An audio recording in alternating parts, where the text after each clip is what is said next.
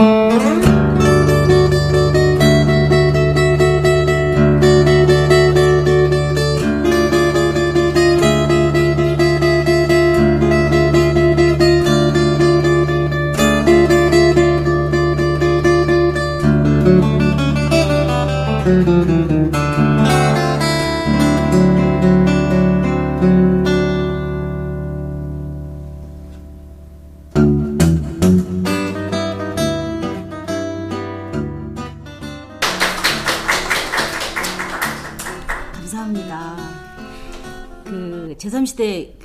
그 그리스도 연구소는 저한테 친정 같은 곳이어서요. 저한테도 너무 영광이고 아, 올 때마다 이렇게 너무 반갑고 아, 기쁘게 저를 맞아주셔서 감사드리고요.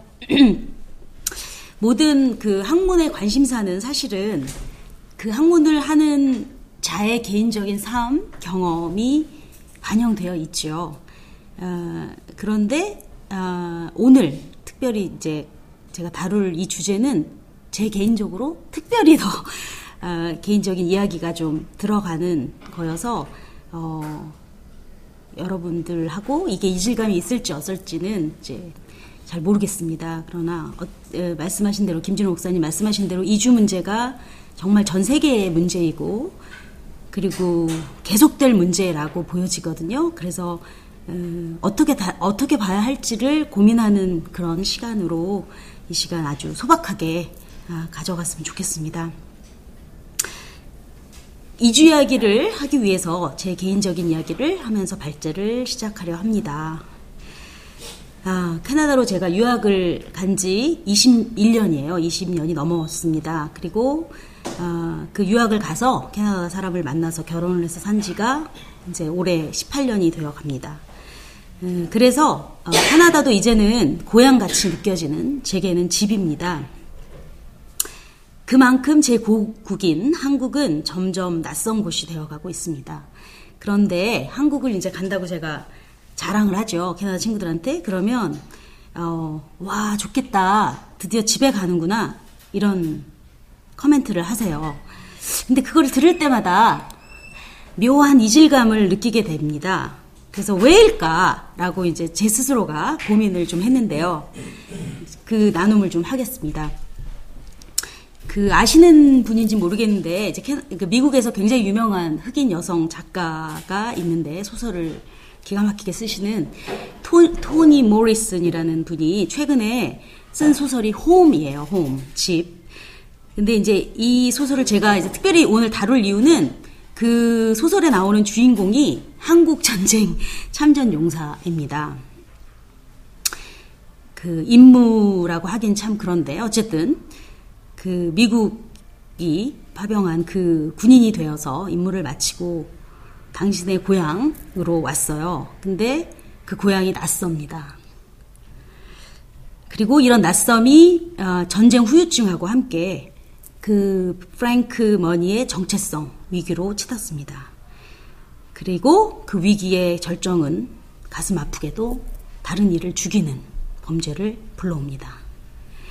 근데 아이러니한 거는 그 프랭크가 제일 증오하고 제일 싫어했던 일이 바로 살인이었습니다. 왜냐하면 아시겠지만 너무나 많이 무고한 사람들을 죽는 또 죽이는 어, 그런 일을 했기 때문에 미국으로 자신의 고향으로 돌아가면서 더 이상 그 일만은 하고 싶지도 보고 싶지도 생각하고 싶지도 않았는데 또 그 일을 자신이 저지르고 말았고 그리고 주변에 그 누구도 그렇게 되도록 그런 전쟁 후유증에서 그분을 벗어나도록 해방시키지 못했습니다. 그래서 이제 토니 모리슨 이 작가는 그런 점에서 우리 모두가 집을 잃었다.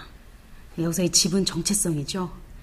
그리고 그런 점에서 우리 모두는 죽음 속에 산다. 아니, 그래서 삶이 삶이 아니라 죽음이다. 이렇게 그리, 그려냅니다. 이주는 현대에 나타난 새로운 현상이 아니죠.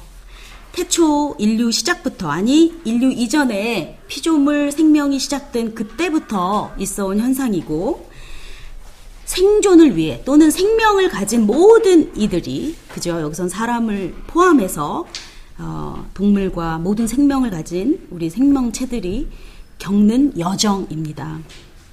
예, 마치 지구가 태양 주위를 도는 일, 이제 그걸 영어로는 migrating 한다고 하거든요.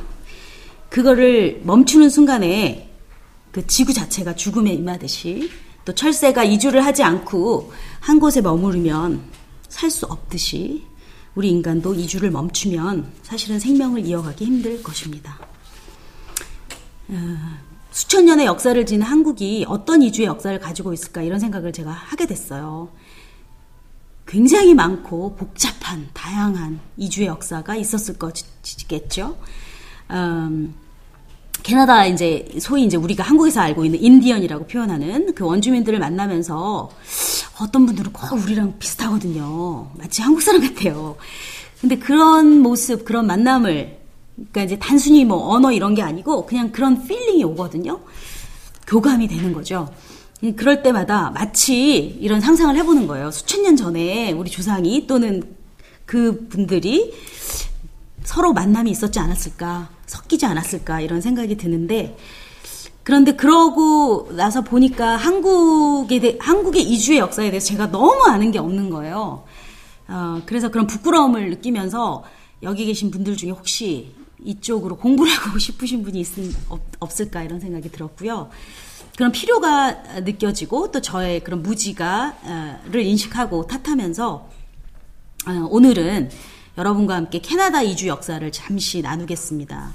낯선 나라일 수도 있는데 어, 이주의 현상 자체가 하나의 세계적인 문제다라고 이제 관점을 보시면 이렇게 고, 교감이 되거나 공감이 되는 부분이 있지 않을까 이런 생각이 들어서 나눠보고 싶습니다. 그래서 어, 캐나다라고 하는 제가 지금 살고 있는 그 곳을 하나의 사례, 어, 실천신학적으로 사례가 중요하거든요. 케이스 스타디가 그걸 들면서 이주의 문제 그리고 그것이 어떻게 실천신학의 과제로 아, 볼 수 있는지를 음, 제가 이제 관심하는 부분이 항상 탈시민주의 관점에서 보는 거기 때문에 같이 연관을 한번 시켜 보도록 하겠습니다.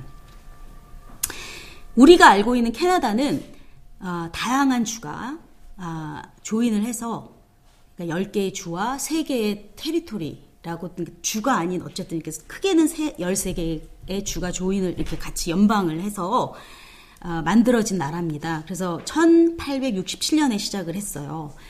그 내년이 큰 내년이 한국에도 대선이 있고 해서 큰 해일 텐데 캐나다도 굉장히 큰 해죠. 150주년이라고 하는 것을 기점하는 해기 때문에 그러니까 이제 수천 년의 역사를 가진 한국에 비하면 굉장히 짧죠. 어, 근데 그 역사를 제가 이제 150주년이다라고 말했을 때 이미 여기에는 문제의식이 있어요. 왜냐하면 그거는 영국과 프랑스 식민주의자들이 아, 규정한 역사관에 의해서는 그렇다는 거죠. 그런데 그들이 오기 전부터 수천 년 동안 그 캐나다라고 하는 그 땅에 살았던 원주민들 입장에서 보면은 훨씬 더 많은 이야기와 스토리가 있겠죠. 음, 캐나다가 이제 아, 아시는지 모르겠는데 세계 처음으로 1971년에 다문화주의 멀티컬처럴리즘이라고 하는 것을 국가 정책으로 이념으로 선포를 했습니다. 그런 점에서 이제 앞서가는 나라다 이렇게 표현을 하고 어, 굉장히 이제 다양성을 존중하고 포용하는 나라다 이렇게 해서 칭찬을 받, 받는 나라인 것은 맞는 것 같아요. 근데 이제 문제 제기를 좀 해야 될 것 같아요. 정말 그러면 캐나다가 그런 모든 인종, 문화 다양함을 존중하고 이해하는 그런 나라일까? 어, 그렇지 않, 않습니다. 안타깝게도. 그 얘기를 좀 드리겠습니다. 그래서 1960년대 초반까지 놀라워요. 얼마 안 됐어요. 1960년대. 지금, 어, 까지 캐나다 정부는 유색인종에 대한 이민을 우호적으로 받아들이지 않았어요. 아, 1860년대부터, 그러니까 100년 전이죠. 1960년을 이제 기점으로 하면, 그때 이제 캐나다의 동서를 잇는 어마어마하게 땅덩이가 넓은 나라잖아요. 그걸 잇는 그 기찻길 공사. 그러니까 어떻게 보면 국가라고 하는 것을 형성하는데 기차, 기차, 기차를 연결하는 게 사실은 이제 핵심이었던 거죠. 그러니까 우리 박정희 때 뭐 경부선을 했듯이 비슷한 이제 관점으로 보시면 되는 거죠. 그때 어, 기차길 공사를 위해서 불러들였어요. 누구를 불러들였냐면 중국 남자들을 결혼하지 않은 중국 남자들을 아, 불러다가 노동 인구로 썼습니다. 무진장 많은 사람들이 죽었다고 하고 어, 중국 그 이민자들의 표현에 의하면 각 캐나다 그 기찻길 곳곳에 피가 서려 있다. 이제 이런 표현까지 쓰시는데 그렇게 일을 하고 몇 년 일을 하고 이제 고향에 돌아가서 결혼을 해서 이제 아내와 자기 파트너랑 들어오는 그 과정에 있었는데 그때 못 들어오게 하려고 이제 소위 말하면 Chinese head tax 그래서 Chinese 그러니까 중국 사람들이 들어올 때는 어마어마한 돈을 뭐 수천 불을 냈다고 하는데 이게 100 거의 150년 전 얘기잖아요. 그러니까 어마어마한 돈을 이제 내야만이 입국이 허락되는. 어, 그래서 거의 대부분 못 들어왔대요. 그러니까 정착을 못 하게 하려는 국가의 의도적인 배제 정책이었습니다. 그래서 결국 이제 그거에 대해서 한 100년이 지난 후에 아, 공식적으로 우리가 잘못했다. 이거는 인종차별 정책이었다라고 사과를 했습니다. 보상도 했습니다. 그래서 그 조상들이 이제 받고 했죠. 또 다른 예는 이제 제가 살고 있는 곳인데요. 어, 잘 모르실 거예요. 사스카춘이 어딘지. 근데 이제 그 불난 최근에 불 났죠. 알버타 그 옆 동네입니다. 그러니까 굉장히 가까워요. 그 불난 곳에서 그래서 이제 우리 가족들은 우리 동네도 불이 나는 줄 알고 막 연락하고 그랬었는데 그 그러니까 서쪽이에요. 캐나다의 서쪽, 그러니까 북미의 서쪽에 있는 주입니다. 작은 주인데 거기에 이제 1910년 메이드스톤이라는 지역이 있어요. 작은. 근데 거기에 미, 미국의 이제 오클라호마라고 하는 지역에서 12가정이 이주를 합니다. 어, 흑인들이 이주를 한 거죠. 그야말로 그 노예 해방의 그 여정을 밟고 어, 첫 번째로 이제 오셔서 이분들이 하신 일이 교회를 세웠습니다. 그래서 실로 침례교회라는 교회를 세우고 캐나다에서 첫 흑인들의 교회입니다. 굉장히 의미 있었죠. 1905년부터 12년까지 약 7년 동안에 그 사스카툰 주 저희가 사는 곳하고 그 옆에 로키산이 있는 알버타 주에 거의 1,500명의 흑인들이 미국을 떠나서 카나다로 이주를 합니다. 히브리 노예들이 출애굽 하듯이 노예 해방, 인간다운 삶을 꿈꾸면서 어려운 이주의 여정을 거듭했습니다. 그런데 놀랍게도 7년이 지난 1912년 이후 그 이주가 멈춥니다. 정착했던 흑인들도 심지어 하나 둘씩 떠나갑니다. 그러니까 지금은 없어요. 한 명도 그 지역에. 혹독한 겨울, 뭐 여러 이유가 있겠지요. 저희가 모르는 이유도 있겠고. 그런데 그 중 한 이유는 주변 백인들이 당시 정부에 탄원서를 올렸다고 합니다. 흑인 아이들을 우리 아이들이 다니는 학교에 같이 다니게 할 수 없다. 장례를 치르면 이제 그 묘지에 있어야 되잖아요. 그 묘지에 우리 흑인들과 함께 묻기할 수 없다. 이렇게 공식적으로 어, 보이콧을 한 거죠. 그래서 어, 인종차별의 입장을 세웠고 그, 그 반대가 너무 거세서 1911년 8월 12일 카나다 정부가 흑인들의 이민을 공식적으로 반대한 입법을 제정합니다. 그런데 다행히 그 어, 정부가 보수 정부였는데요. 선거에서 패배했어요. 그래서 입법이 제정돼서 실행되기 전에 어, 이게 막 그러니까 이제 패배를 해서 그냥 도로묵이 된 이제 케이스라고 합니다. 근데 이제 그 기록이 그대로 남아 있어요. 역사 그 찾아보니까. 음, 제가 이제 소속한 그 교회가 캐나다 연합교회입니다. 캐나다 연합교회는 감리교는 다 있고요. 그다음에 장로교의 3분의 2 정도, 그다음에 회중교회, 그러니까 이제 평신도를 중심으로 하는 그런 작은 교단들이 이제 합해서 올해 91주년이 되는 어, 개신교에서는 가장 큰 교단이고 어, 굉장히 진보적인 교단인데요. 그럼에도 불구하고 이, 이주의 문제, 이민의 문제, 인종차별의 문제의 문제에서는 별반 다르지 않습니다. 어, 같은 시기에 그 1900년대 초부터 이제 감리교, 장로교, 회중교회 지도자들이 우리 서로 싸우지 말자, 어, 교인 뺏어가지 말자 어, 그런 이제 노력으로 연합 운동을 벌입니다. 음, 그때 이제 그 연합 운동을 벌린 그 성서 복음이 요한복음 17장 21절이에요. 우리를 하나 되게 하소서 하는 선으로 합하게 하소서 하는 예수님의 가르침을 이제 해석을 하면서 이제 우리가 합하는 것이 나누는 것보다 낫다. 이제 이런 논쟁을 피면서 이제 운동을 해서 약 20년 동안 그를 해가지고 개, 개신교에서 최대 교단으로 출범을 했습니다. 근데 그렇게 내세우는 이유 이외에 어, 다른 이유가 있었는데 그 이유 중에 이제 그게 뭐냐면 그 연암 그러니까 연방제로 캐나다가 세워졌죠. 어마어마하게 큰 땅, 그러니까 사람이 사는 곳으로는 캐나다가 지구 중에 제일 넓대요. 러시아보다도 더.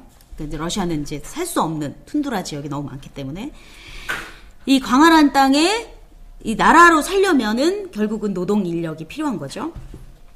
그래서 이제 제가 살고 있는 서쪽이 어 늦게 캐나다에 이제 조인을 한 거예요. 그래서 1867년에 연방제가 됐을 때 이미 이 곳은 주가 아니었어요. 그리고 1905년에 아, 주로 성립돼서 들어옵니다. 그러니까 굉장히 늦은 거죠. 아, 근데 이제 이걸 들어오게 되는 과정은 원주민들을 다 내, 내모는 음, 거의 뭐 그 이스라엘 뭐 팔레스타인 이 정도는 아니겠지만 어쨌든 굉장히 이제 배, 배타적인 정책을 해서 원주민들을 따로 니는 여기만 살아 하면서 이제 나누고 좋은 땅 뭐 아까 이제 먼저 오신 분들하고 얘기를 한 것처럼 캐나다의 자원들이 엄청 많은데 석유를 포함해서 그런 자원이 마, 근데 이제 저희 두 주가 가장 많아요. 캐나다에서. 어, 그 주를 이제 독차지하고 어, 영국 중심의 이제 영국 식민주의 정부가 이것을 개가, 개간하고 개발을 해야만이 이제 힘을 실는데 사람들이 없기 때문에 유럽을 등에서 대대적인 이민 광고를 합니다. 그래서 당시에 그 소위 그 선전포고 같이 프로포간다가 있는데요. 뭐 니네 여기 오면 뭐 장밋빛이야라는 식의 이제 그런 이제 광고를 막 하고 심지어 오시기만 하면 다 땅을 공짜로 줬어요. 엄청난 땅들을. 어, 그렇게 해가지고 영국계, 그러니까 소위 이제 스코틀랜드, 아일랜드 출신들의 이민자들이 많이 왔습니다. 근데 그들만으로 충, 그러니까 부족한 거예요. 더 필요한 거죠. 그래서 이제 비영국계, 이제 소위 동부 유럽 출신들도 많이 왔는데요. 근데 이제 이들은 개신교가 아니고 대부분이 카톨릭입니다. 그래서 유럽의 그 종교 전쟁처럼 개신교는 카톨릭 싫어하고 카톨릭은 개신교 싫어하고 그리고 영어도 못합니다. 그런 거에 대한 이제 무시와 어, 이제 그런 것들이 계속 있고요. 그래서 이 연합교회를 연합으로 만든 이 개신교 그 지도자들이 카톨릭의 증가가 싫은 거예요. 그래서 우리는 카톨릭이 아닌 카톨릭보다 더 힘이 센 개신교를 만들 거야 하면서 어, 배제했던 사람들이 누구냐면 영어를 못 쓰는 그 다음에 유색인종인, 그 다음에 원주민들, 이 친구들을 빼고 우리는 연합교를 만들 거야 하는 이제 공식 정책을 썼습니다. 네. 그참 지금 생각하면 놀라울 정도로 충격적인데 이제 그 당시에는 그랬습니다. 그래서 수십 년 동안에 철저하게 원주민, 유색인종, 비영어권, 특별히 불란서 계시, 그러니까 이제 그 카톨릭 관련 소외를 당합니다. 그렇게 보시면 여러분들 뭐 캐나다가 뭐 세상에서 제일 이런 그 이주나 다문화를 잘하는 것처럼 보이지만 그렇지 않은 이런 이제 안 좋은 것들도 이제 보는데요. 근데 왜 그러면 왜 그러면 이런 나름대로 백인 우월주의, 개신교 우월주의 이런 어, 흐름이 있었던 나라가 다문화주의를 세계 최초로 표방하게 됐을까 궁금하실 수도 있을 텐데 이제 그런 이유도 이유를 이제 좀 찾아보겠습니다. 그래서 이제 탈식민주의의 입장에서 좀 찾아보면 팔레스틴 출신의 그 에드워드 사이드 여러분들 다 많이 아실 거예요. 그 오리엔탈리즘 쓰신 이 학자는 이렇게 대답을 찾아요. 어, 문화와 제국주의라고 하는 책에서 그는 1세계 나라들은 자신의 생존을 위해서 나머지 나라들, 그러니까 여기서 이제 제3세계 뭐 이런 말 안 쓰고요. 어, 나머지 나라들 그 나라에 속한 사람들을 특별히 필요로 한다 이렇게 주장을 합니다. 그러니까 아무리 백인 우월주의로 영국계 개신교 사람들만 원한다 할지라도 유색 인종을 배제하고 싶지만 그렇게 해서는 이 나라가 생존할 수 없는 거죠. 정말로 다른 문화, 다른 이주 없이 이 나라 자체가 살아갈 수 없습니다. 정말로 노동력이 필요하고 어, 등등등. 그래서 동시에 그, 그게 하나의 이유고요. 그러니까 정말 생존을 위해서 이주를 받아들여야 하는 이제 현실에 부딪힌 게 하나고 이제 탈시민주의 입장에서 보면 1971년에 그러니까 캐나다 정부가 다문화 정책을 쓴 데는 1947년 이후로 전 세계에서 벌어지고 있는 이런 탈시민주의 상황과 직결된다고 저는 봐요. 아, 캐나다는 국제적으로 제국주의 국가는 아니죠. 다시 말하면 자, 자신이 살고 있는 원주민을 제국주의적으로 신민화시킨 건 맞지만 다른 나라를 침범해서 이렇게 하진 않았잖아요. 그런 면에서는 제국주의 국가는 아니었지만 유럽 식민주의 특히나 영국의 식민주의 혜택을 받아 받은 나라고 그 영국 식민주의에 의해서 세워진 나라기 때문에 프랑스 쪽 빼고 유럽 식민주의가 겪고 있는 그 탈리 식민주의의 영향을 같이 받을 수밖에 없었다 이렇게 볼 수 있고요. 인도가 이제 영국 식민주의에서 독립한 그 해가 1947년인데 그래서 이제 탈리 식민주의 시작을 여기서부터 보거든요. 대부분은 그 유럽에 이제 특히 이제 영국을 포함해서 프랑스, 스페인, 포르투갈, 뭐 네덜란드, 독일 이런 나라들의 식민주의였던 아프리카, 아시아, 남미 대륙들 전체가 47년부터 60년대 초반까지 독립을 경험합니다. 그러나 다들 아시겠지만 그 우리가 일본으로부터 일본 제국주의 식민주의로 독립을 해서 독립이 자동적으로 어, 그 나라의 안정 또는 자주적인 해방을 가져오지 못했잖아요. 오히려 정반대로 내전, 갈등, 군사 독재 이런 정치적인 불안정을 가져왔지요. 한국 전쟁처럼 계속 전쟁이 지금도 수단, IT, 뭐 시리아 뭐 많잖아요. 그런 나라들이 50년이 지났는데도 계속 지금 고통을 겪고 있고 그 내전을 피해서 이런 이주와 피난의 삶이 계속되고 있죠. 그래서 어, 이런 정책을 써서 이제 할 수밖에 없는 이제 상황이 왔다 이렇게 이제 보면 좋을 것 같고요. 그 Postcolonial Feminist Interpretation of the Bible이라는 책을 쓰신 그 아프리카 보츠와나 출신의 무사 두베 이분은 이제 신약 성서학자입니다. 신학 성서 여성 신학자인데요. 어, 탈신민주의 상황을 이렇게 표현합니다. 지금 우리가 당면한 상황은 이제 이게 이 책이 2000년도에 나왔거든요. 그러니까 21세기 얘기를 하시는 거예요. 근대 시대 이후 등장한 수백 년의 신민주의와 민주주의와 정치적인 독립을 위한 피신민주자들의 투쟁, 그리고 그게 두 번째고요. 세 번째로 신자유주의, 그러니까 이제 자본주의를 이 세 골칫덩어리, 이, 이, 이 과정의 잔인한, 잔인한 소용돌이 전체를 봐야만 한다. 그러니까 어떤 문제가 지금 국제적으로 국내적으로 일어날 때 이 세 가지를 같이 봐야 한다라고 이제 이분은 제가 보기엔 굉장히 잘 지적을 하신 것 같아요.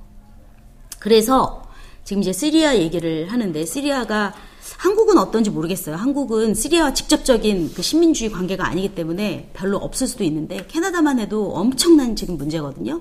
그러니까 문제라는 게 이슈라는 거죠. 나쁘다는 게 아니라 이런 피난민의 문제, 이런 이주의 문제가 단지 무슨 이슬람의 아이시스의 문제다라고 보면 안 되고 그건 진짜 지배 이데올로기인 것 같고요. 두배 학자가 말한 대로 그런 총체적인 식민주의, 그다음에 여전히 유럽 중심주의적인 그런 지배가 탈시민주의가 됐는데도 불구하고 계속되는 그 시민주의 잔재로 이해해야 한다라고 봅니다.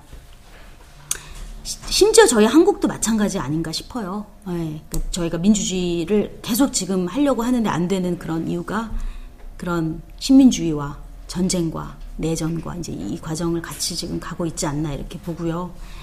그러면서 이제 두 배는 성서학자니까 성서를 읽을 때 또 성서를 해석할 때 어떤 관점으로 성서를 볼 것인가 그 세 가지를 같이 봐야 한다. 근데 왜 그걸 보느냐?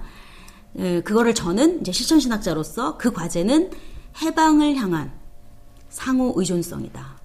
그러니까 독립이라기보다 해방이에요.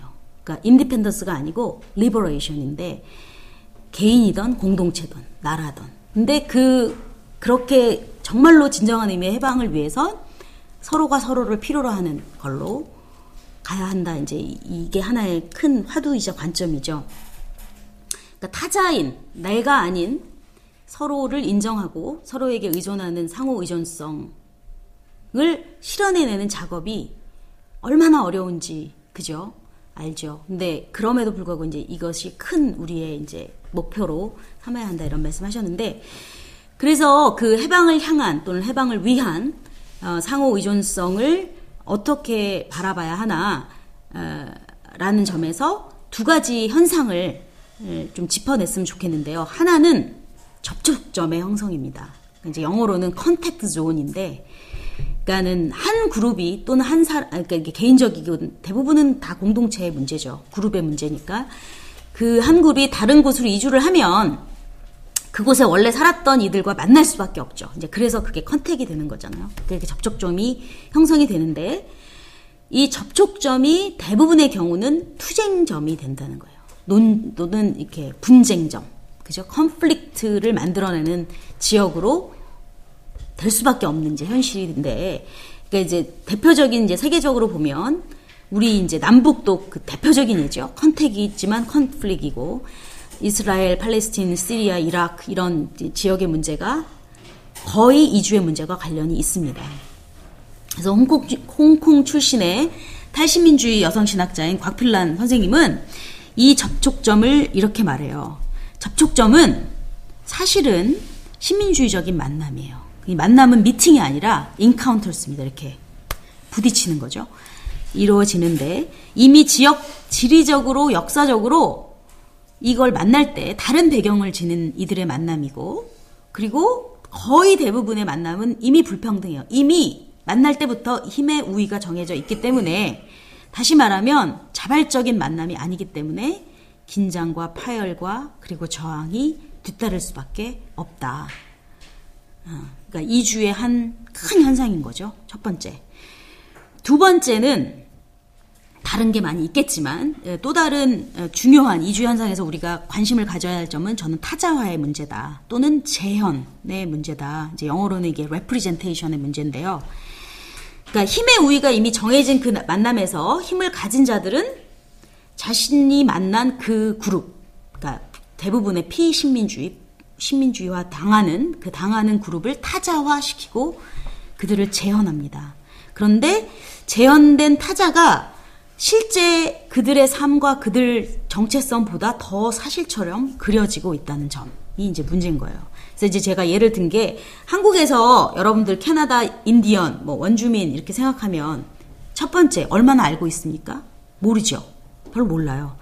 그리고 만약에 알고 있다 하더라도 그 원주민의 여러분들이 알고 있는 원주민에 대한 지식 또는 알은 이분들이 직접 규정한 우리의 삶은 이래 라기보다는 백인 신민주자들에 의해서 재현된 원주민들의 삶이라는 거죠. 그, 그래서 그것이 사실처럼 세상에 알려지고 미디어에 그렇게 소개가 되고, 어, 그래서 이제 이 재현의 문제, 타자와 재현의 문제는 탈시민주의 학자들이 굉장히 관심하는 부분이에요. 왜냐하면 만나면 이 일이 벌어지니까. 그래서 또 다른 이제 학자 중에 로버트 영이 있습니다. 근데 이 친구는 기독교를 예를 들었어요. 그래서 적절하다 오늘 우리의 만남에 그래서 이제 제가 뽑았는데 기독교 절기 중에서 우리가 가장 재현이 많이 되어 있는 세속화되어 있고 어떻게 보면 자본주의화되어 있는 게 성탄절이잖아요. 근데 이 성탄절이 어떻게 재현이 되는지, 그러니까 사실과 다르게 재현이 되는지를 이제 예를 드는데 소위 말하면 미디어에서 등장하는 성탄절의 이미지는 어떻습니까? 하얀 눈 속에 반짝이는 성탄절 나무죠. 또 다른 것도 있겠지만 어쨌든 그게 한 예인데 그런데 이제 로버트 영은 영국 사람이에요. 어, 지금 미국에서 그 가르치시지만 영국 사람인데 자신의 고향인, 그러니까 소위 기독교의 중심 문화에 살고 있는 그 영국만 해도 크리스마스에 눈이 오는 경우가 거의 없대요. 거의 비가 오고, 어, 그래서 이제 우리가 아는 그 I am dreaming of white Christmas 하는 그 빈 크로스비가 부르는 white Christmas 그 캐럴송은 이제 이분은 그렇게 말해요. 영화에 등장하는 신화일 뿐이지 실제로는 대부분의 기독교인들이 사는 곳에서 보여주는 현상이 아닌 거죠. 그럼에도 불구하고 심지어 그걸 알면서도 어, 우리는 그런 부드럽고 온화하고 편안함을 주는 아, 그런 눈꽃 속에 빛나는 성탄절을 믿고 싶어 한다는 거죠. 그렇게 재현을 해서 어떤 사실이 왜곡되고 어떤 메시지가 이제 바뀌는지 이제 여러분들 아시잖아요. 그래서 이제 그 호미 바바 인도 출신의 탈식민주의 학자인 호미 바바는 Location of Culture에서 이렇게 말을 해요. 이런 식으로 타자화되는 재현의 문제는 정말 비판적으로 봐야 한다라고 이제 지적을 하고 이것을 굉장히 오래전에 에드워드 사이드는 이미 말을 했어요. 그것은 하나의 측면으로 보면은 오리엔탈리즘이다. 그러니까 특별히 비서구인 어, 유색 인종이 대부분이고 이슬람이 대표적인 예고요. 이슬람교도 그들을 서구에 의해서 이렇게 그려지는 그러니까 이제 그림처럼 이렇게 painting 되는 그 이제 그것이 하나의 오리엔탈리즘인데 미국에서 비판적인 교육 이론 그리고 실천을 이제 열심히 하시는 헨리 쥐루라는 분이 있는데 이분은 이런 식의 재현의 문제가 힘의 문제예요. 그리고 차별을 위해서 일부러 만들어내는 문제이지만 그렇지만 교육을 그러니까 다름을 드러내는 작업으로 교육을 한다면 이용된다면 아, 긍정적인 다시 말하면 이런 힘의 우위에 도전을 던지는 행위로 변화될 수 있다라고 주장을 해요. 그러니까 이주의 접촉점이 이주가 해서 제일 많이 드러나는 게 이제 인종의 다름이잖아요. 그러니까 인종 차별이 사실은 racism이 이 contact zone에서 이루어 시작한 건데 그걸 드러내면서 동시에 이렇게 달라서 얼마나 차별을 받는지 그러니까 규범화되지 않는 그룹이 여기서는 인종만이 아닌 것 같아요. 그죠? 동성애의 문제도 그렇고, 여성의 문제도 그렇고, 장애인의 문제도 그렇고, 뭐, 다양하죠?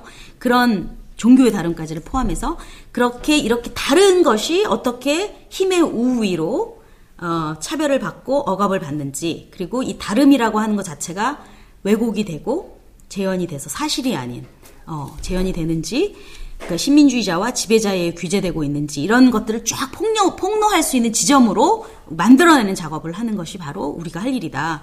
이제 그래서 이주의 자리, 소위 말하면 그 이제 영어로는 많이 쓰는 요즘 말이요, 그 보더 띵킹이라고 말을 해요. 그러니까 우리 사고 자체를 경계와 관련되는 그 접촉점으로 사고하는 어, 그거 그 자리를 굉장히 이제 비판적인 자리로 그것을 심지어 변혁할 수 있는 저항과 변혁할 수 있는 자리로 바꿔낼 수 있다. 이제 그걸 이제 이분은 교육적 투쟁이다 이렇게 표현을 하고 그래서 어, 그렇게 재현화되고 타자화되지 않은 그러니까 그것을 극복하고 대안을 창출하는 그런 새로운 이야기를 만들어내는 이 접촉종의 것을 대안적 공간으로 인식 변모될 수 있다. 이제 이렇게 이 책에서 어, 표현을 합니다.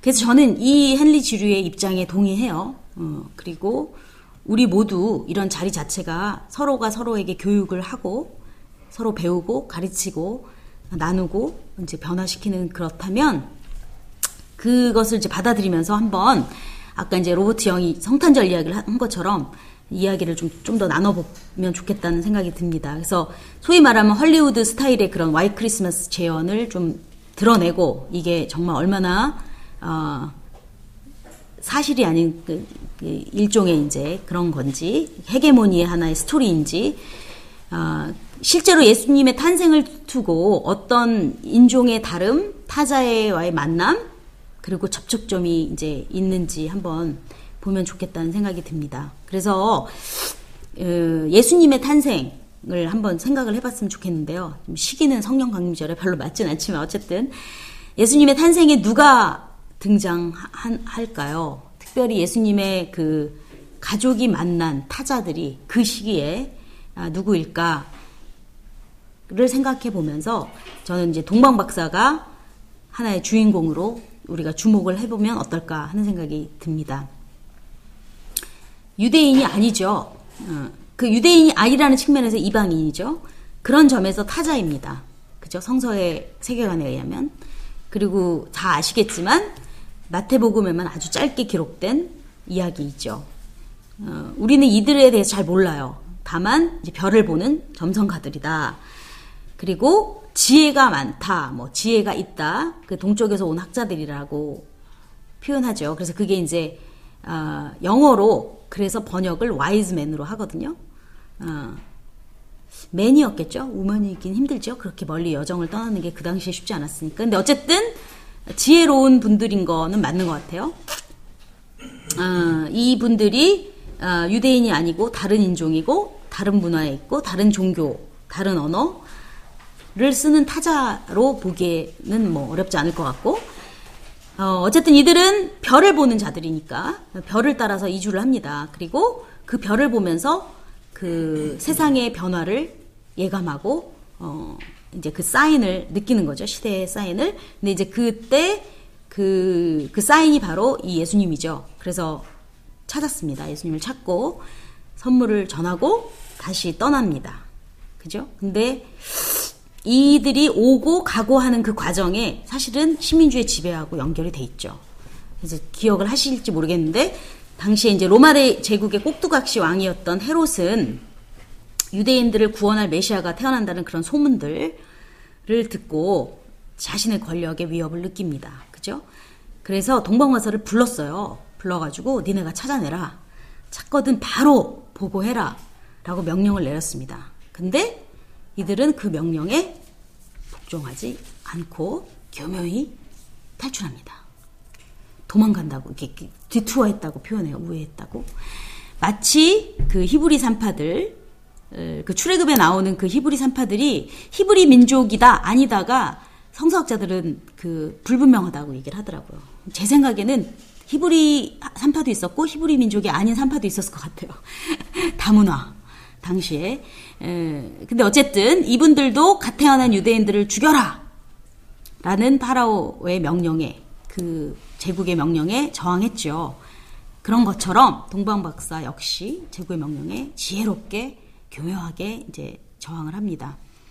그래서 결국은 이제 이 헤롯은 더 화가 나서 잔인한 명령을 내리고 그 두 살 이래의 유대인 아들들 다 죽여라 하는 그 명령 때문에 결국 예수님의 가족은 피난민이 돼서 이주를 합니다. 근데 이제 예수님의 가족의 삶이 참 재밌, 재밌다라고 표현하는 건 좀 그렇고요. 아이러니하다라는 것은, 어, 당시 그 출애굽 이야기와 겹치잖아요. 그죠? 그들을 노예로 삼았던 에집트로 갔다는 사실입니다. 근데 왜 제가 이걸 아이러니라고 표현했냐면 지금 현재 일어나고 있는 21세기의 피난민의 문제가 똑같거든요. 이들이 어디로 갑니까? 신민 자신, 자신들을 지배했던 유럽으로 가요. 아이러니 아닙니까? 영국을 포함한 프랑스, 독일 이들이 피난민의 이주로 힘들어하고 있습니다. 전 유럽과 서아시아 이제 우리가 알고 있는 중동이라고 하는 이 서아시아 지역이 이주 문제가로 너무 힘 너무 힘들죠 복잡하죠. 그래서 에드워드 사이드는 이렇게 아까 인용했던 것처럼 1세계의 생존을 위해서 남은 세계가 필요했다고 했는데 그러니까 저는 한 발 더 나가서 과거 자신들이 자행한 식민주의 폭력의 잔재를 어떻게 보면 지금 지불하고 아니 그 잔재 속에서 헤매고 있는 것은 아닌가 이렇게도 볼 수 있지 않을까 좀 더 강하게 표현을 하면 식민자 식민주의자들이 피식민주의 원주민들에게 퍼부은 그 폭력의 죄악이 다시 탈시민주의 시대 폭력의 죄악으로 부메랑이 마치 된 것처럼 돌아와서 그들에게 역으로 부어지는 것으로 이해할 수도 있겠다. 이런 생각이 듭니다. 캐나다도 마찬가지예요. 캐나다 아까 이제 원주민 이야기를 조금 드렸는데 자신들이 살던 그 땅에서 내쫓아서 이분들이 한 일이 이제 제일 크게 한 일이 기숙사 학교입니다. 근데 이제 그 얘기가 뭐냐면 심지어 다섯 살이 채 안 된 아이들을 부모에서 떼어 떼어놓고 그 기숙학교로 보딩스쿨로 집어넣습니다. 그래서 거기서 10년, 13년까지 있었던 친구들도 있습니다. 결국은 그 자신의 부모와 그 공동체, 원주민 공동체 삶에서 이들을 분리시켜가지고, 어, 언어, 문화, 정체성 다 파괴시켰죠. 심지어 정책에 이런 게 있어요. 영어로는, 어, 키, 어, kill in the child. 그러니까 죽이는 건 아니지만 그 아이 때 걔네들을 잡아야 한다는 뜻인 거예요.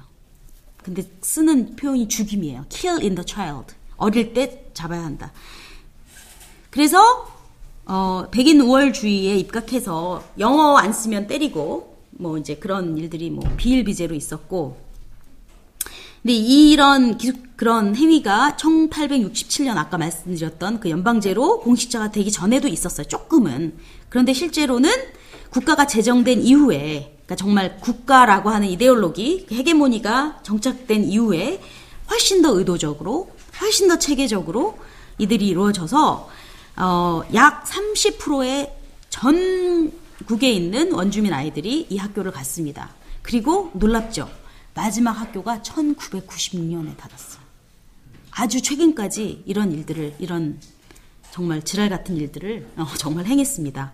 근데 왜 이게 기독교와 관련이 있냐면 이 학교를 운영한 분들이 바로 교회예요. 정부는 돈을 주고 건물만 세웠지 실제로 교육을 한 그 장본인 주범자들은 이제 교회고 카톨릭이 대부분이고 그러니까 60% 이상이고 성공의 30% 연합교회 약 10% 정도라고 합니다. 근데 여기서 엄청난 폭력들이 그러니까 성추행부터 강간, 성폭력, 기아 안 먹여가지고 그리고 애가 아픈데 병원에 안 데려가서 그래서 다양한 살인들이 일어난 거죠. 수천 명, 수만 명이 죽었다고 해요. 근데 그 통계를 할 수가 없어요. 그래서 그런 육체적인 정신적 폭력을 이제 가했고, 근데 그게 누구였냐면 대부분이 신부님이고, 수녀님이고, 목사들이고, 평신도도 조금 있었던 것 같아요. 선생님으로 이제 그 고용된.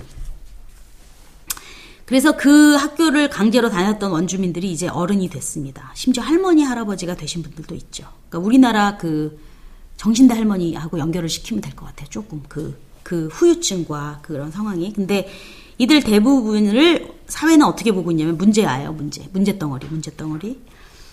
아, 그 폭력의 상처가 아물지 않습니다. 마치, 음, 지금 이들은 대부분의 이들은 마약, 성폭력, 매춘, 그 다음에 이제 갱스터, 이런 깡패 두목으로 거리의 불황자로 많이 살고 있어요. 아닌 분들도 있는데 많이 아직도 힘들죠. 그 프랭크 머니 아까 그 홈이라고 하는 소설에서 어, 집을 잃은 것처럼 이분들도 집을 잃었죠. 죽음처럼 살고 있고 삶이 죽음입니다. 이들이 받은 폭력으로 다시 이들은 결국 사회를 향해서 폭력을 행합니다.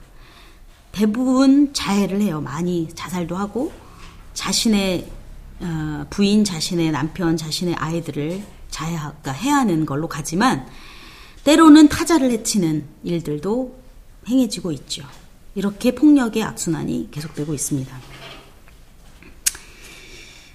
그 이제 예수님 얘기를 했는데 그 이주민의 현실이 또 보여주는 이유가 어, 좀 특이한 게 헤롯이 그래서 죽었잖아요. 어, 그래서 이제 수년 후에 어, 돌아올 수 있었는데 고향을 찾아 다시 귀국 소위 말하면 그걸 할 수 있었는데 아들의 통치가 심해서 결국 못 갔다 이렇게 이제 복음서는 정해요.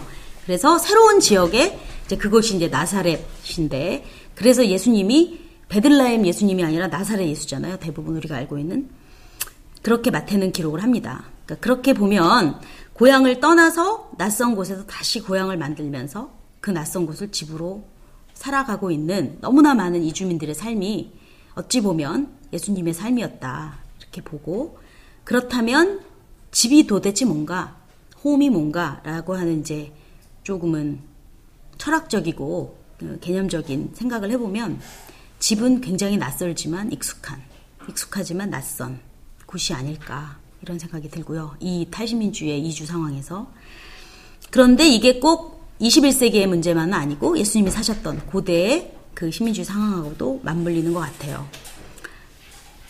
그래서 이제 제가 이제 영화 얘기를 좀 했지만 그 우리 집만큼 편한 집은 없어라는 말이 이제 그 오즈의 마법사에서 나오거든요. 근데 그거는 실제 경험이라기보다는 현실에 기반하지 않는 어떻게 보면 허구이자 그렇게 볼 수도 있지 않을까. 어, 그런데 이제 저의 결론은 그런 이주의 경험이 이렇게 우울하고 괴롭고 고통스러운 것만은 아닙니다. 즉 어, 부정적인 경험만이 아니라 이주라고 하는 이 현상이 어, 현실이 동시에 귀한 가르침, 더 깊은 지혜를 저희에게 주지 않나 생각을 합니다. 저는 철저하게 인간으로 사신 예수님을 믿기 때문에 그 예수님이 어떻게 사셨을까 어, 상상을 하고 이제 성서도 그런 점에서 보고 하거든요. 여러분들도 그러시겠지만 그러면은 이집트라고 하는 타양에서 다른 분들을 많이 만났을 것 같아요. 그죠? 유대인이 아닌 다양한 인종들을 만났을 것이고, 그런 타자들과 만나는 소위 말하면 그 접촉점, 분쟁점, 그 경계를 넘나들면서, 어, 정말로 많은 지혜를 쌓으셨다고 생각하고요. 그리고 더 나아가서 당신 스스로가 사회적 약자로, 어, 그리고 다르기 때문에 심지어 차별을 받기도 하셨을 것이고, 그리고 차별을 받았던 많은 이들을 만났을 것이다. 라고 생각합니다. 그리고 더 나아가서 수많은 이들의 보이지 않는 보이는 도움으로 이렇게 동방박사 예를 제가 들었는데 드러나지 않는 그런 타자의 도움 으로 자신의 생명까지도 보호를 받았다고 하는 것도 아시지 않았을까 생각합니다. 그래서 도대체 나약함이라고 하는 그 영어로는 이게 vulnerability인데 참 어려운 concept이에요, 이게. 그냥 weakness가 아니거든요, vulnerability가. 근데 이게 무엇인지, 아, 그리고 동시에 도움을 받는 행위가 얼마나 중요한 은혜의 경험인지를 아셨을 것 같아요. 그래서 그렇게 보면 어, 그 무사두배가 말하는 해방을 위한 해방을 향한 상호 의존성은 어렵지만 꼭 해야 하는 우리 모두가 살기 위해서 걸어야 하는 그런 신학적인 실천 또 실천 신학적인 과제라고 어, 볼 수 있지 않을까 이런 생각이 들고요. 그래서 이게 이게 어려운데요. 그래서 지배자였지만 우리를 나를 억압한 자들까지도 궁극적으로는 함께 품고 공생하는 관계로 살아야 한다. 라고 하는 것이 어떻게 보면 예수님의 이주의 삶을 통한 가르침이 아닐까. 그런 생각을 합니다. 어, 푸에토리코 출신의 어, 탈시민주의 신학자 있어요. 마리아, 마이라 리베라라고 하는 분이 있는데, 어, 이분은 음, 조직 신학자신데 이주의 경험을 하신 예수님을 그리면서 이렇게 표현해요. 하사, 하나님의 그 십자로 십자가가 아니라 십자로로 어, 십자로는 다양한 경계선에 서 계신 예수님으로 이제 신학을 표현합니다. 그래서 한편으로는 초월적이지만 이제 이분 이분 이야기예요. 우리가 만질 수 있고 멀리 계시지만 우리의 고통과 아픔을 다 느낄 만큼 그렇게 가까이 계신 분. 그러나 동시에 절대로 재현될 수 없는 전적 타자로 한편으로는 이제 고백을 하거든요. 이렇게 이주를 염두에 두고 또 이주를 진지하게 고려하면 실천 신학이 어떻게 달라질까요? 제가 이와 비슷한 이제 강연을 2013년에 토론토 임마누엘 대학에서 했습니다. 그때 저에게 이 질문을 했어요. 그래서 그렇다면 어떻게 실천이 달라지겠니? 어떻게 하는 것이 이주를 관점을 두고 신학을 하는 것인지를 제게 여쭈었는데 아, 저는 오늘 여러분께 여쭈보고 싶어요. 어, 그래서 꼭 토론 시간에 시간이 되면 음, 이야기를 나누는 시간을 가지면 저한테 정말 은혜가 될 것 같고요. 어, 근데 이제 작은 정말 작은 소견을 제가 하면서 이제 발제를 마치겠습니다. 그, 그 소견은 사실은 제가 선생님으로 살고 있는데 그게 얼마나 학생들에게 동시에 많은 걸 배우는지 이제 그런 예를 들고 싶은데 아까 이제 제가 메이드스톤 얘기했죠. 첫, 첫 흑인 공동체 침례교회 그 근데 이 사실을 제가 어떻게 알았냐면 제 수업에 한 학생이 발표한 과제를 통해서 알았어요. 이제, 이제 숙제는 제가 좀 이주에 관련돼서 내긴 냈죠. 이주를 염두에 두고 어떻게 자신이 섬기는 교회에 설교를 하고 교육을 할 것인가 이런 이제 숙제를 냈는데 아, 한 분이 너무나 훌륭하게 이런 자료들을 다 분석하고 연구해서 제출을 했고요. 당신이 섬기는 교회에 이제 이 인턴으로, 그러니까 저희 학교는 인턴이 학, 학생이에요. MD부를 하는 학생이 인턴을 하고 또 학교에 들어오고 막 이러거든요. 그 교회에 실제로 설교를 했다고 합니다. 2월 달에 이분이 설교를 했는데, 그 캐나다에서는 2월이 흑인을 기리는 달이에요. 블랙 먼트라고 표현하고 5월은 아시아 먼트예요. 그래서 아시아인들을 하고 이거 자체도 참 묘하죠. 어, 마치 그러면 나머지 11달은 백인을 위한 달이죠. 예. 그달 설교로 이제 이 친구가 이, 이, 설교를 했고요. 그리고 이제 그 이유는 아, 당신이 그 목회하는 곳이 메이드 스톤이었어요. 그런데 이 설교를 하고 어, 물어봤더니 교인들이 아무도 몰라요. 그 스토리를. 음.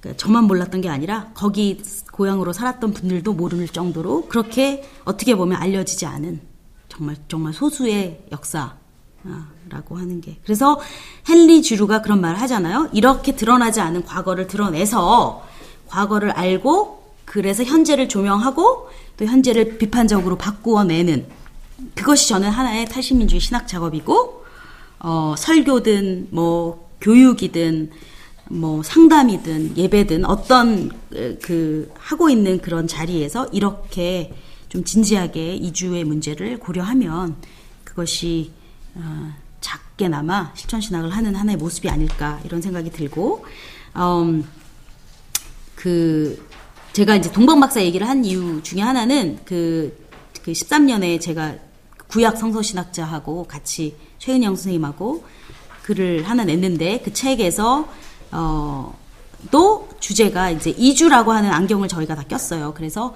성서를 같이 보되 어, 이주를 했던 성서의 인물들을 찾아보니까 엄청 많은 거 있죠. 의외로 엄청 많고 그리고 대부분의 이주를 할 수밖에 없는 거예요. 원해서 간다기보단 뭐 하나님이 가라 해서 간 분들도 있고 살아야 해서 기아 그러니까 이제 뭐라 지 가뭄이 오고 어, 그 굶주림이 오니까 올 수밖에 없고 전쟁이라서 그러니까 지금 현재와 다를 게 하나도 없더라고요. 성서를 보니까 그렇게 어, 그래서 이렇게 또 다른 신앙의 지혜가 보여지고 그리고 성서의 이야기가 오늘의 우리의 삶하고 얼마나 가깝게 연결이 되는지 그러니까 정말로 그 무슨 죽은 문서가 아니라 살아있는 말씀으로 어, 우리의 삶에 연결시키는 작업을 할 수 있겠다. 얼마든지 가능하다. 필요하다. 이제 이런 생각이 들었고요.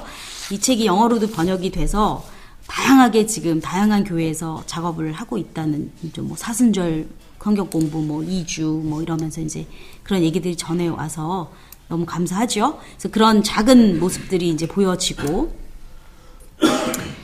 에드워드 사이드가 2003년에 어, 세상을 뜨셨는데 이제 아시는 분 아시겠지만 뇌종양을 앓았습니다 이분이 그래서 근데 엄청나게 천재적이신 학자신데 이제 제가 농담으로 이제 쓴 게 정말 너무 똑똑해서 그 두뇌를 너무 많이 써가지고 뇌종양을 앓지 않았나 이런 생각이 들어요. 어 근데 엄청 아프셨다고 이제 그렇게 얘기를 하고 근데 이제 그렇게 고통스러워 하시면서도 끝 죽는 날까지 글을 쓰셨는데 그 마지막으로 쓴 책이 이제 Out of Place예요. 그래서 자, 본인의 자서전입니다. 근데 음, 뭐 정말 좋은 책이에요. 좀 되게 감동적이고 어쨌든 근데 제가 좋아하는 책인데 그 책을 보면 어, 이 양반이 팔레스틴 아랍 출신이거든요. 어, 근데 고향이 예루살렘이에요. 근데 어, 이스라엘이라고 하는 나라가 생겨지면서 쫓겨났어요. 그죠?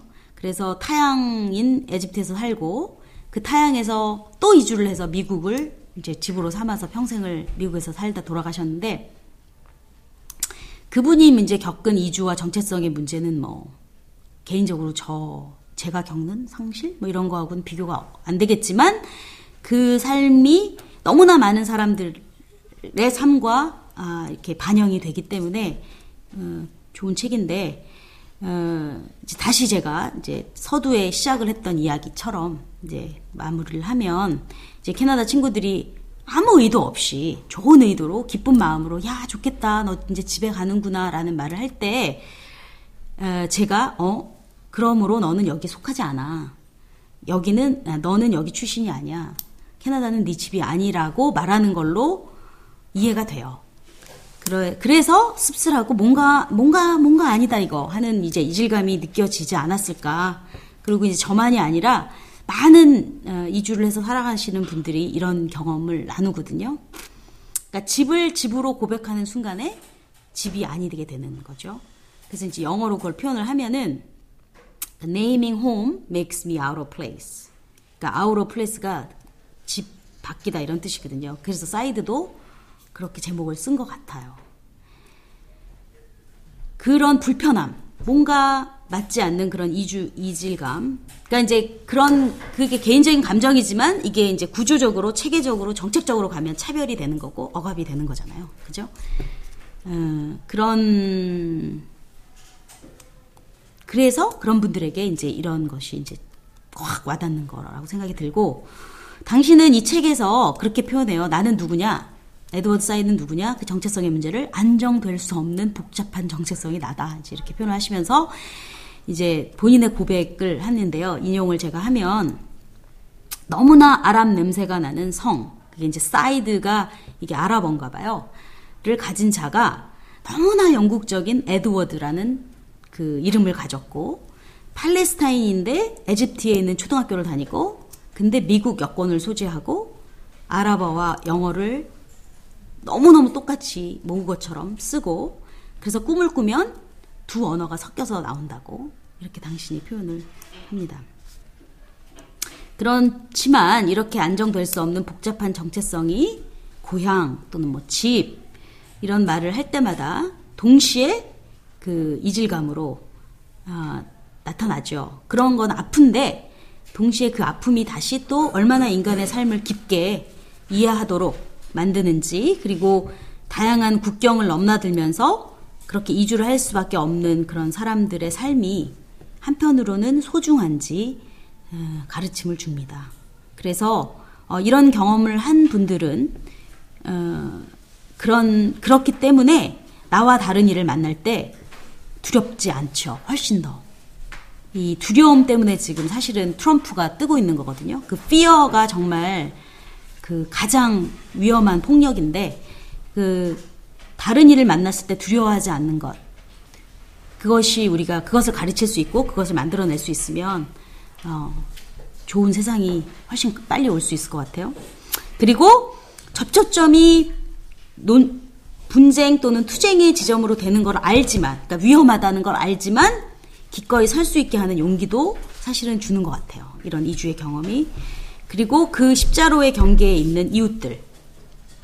나와 다르지만, 어, 어쩌면 나와 다를 게 별로 없는 그런 경험을 공유할 수 있는. 그러므로 그들이 누구든 그들을 한 인간의 존재로 존중할 수 있게 하는. 그리고 두배가 말한 그런 상호 의존성 그래 그 상호 의존성을 통해서만 우리가 서로가 서로를 해방시킬 수 있다라고 하는 그런 공생의 관계를 깨닫게 하는데 도움이 된다고 봐요. 그러니까 대안이라기보다 이것에 기여한다라고 생각이 들고요.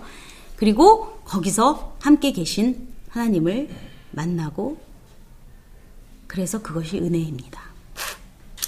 여성신학 선구자이자 기독교 교육학자였던 넬리 몰튼이 50년 전에 이런 제목의 책을 썼어요. 여정이 집이다.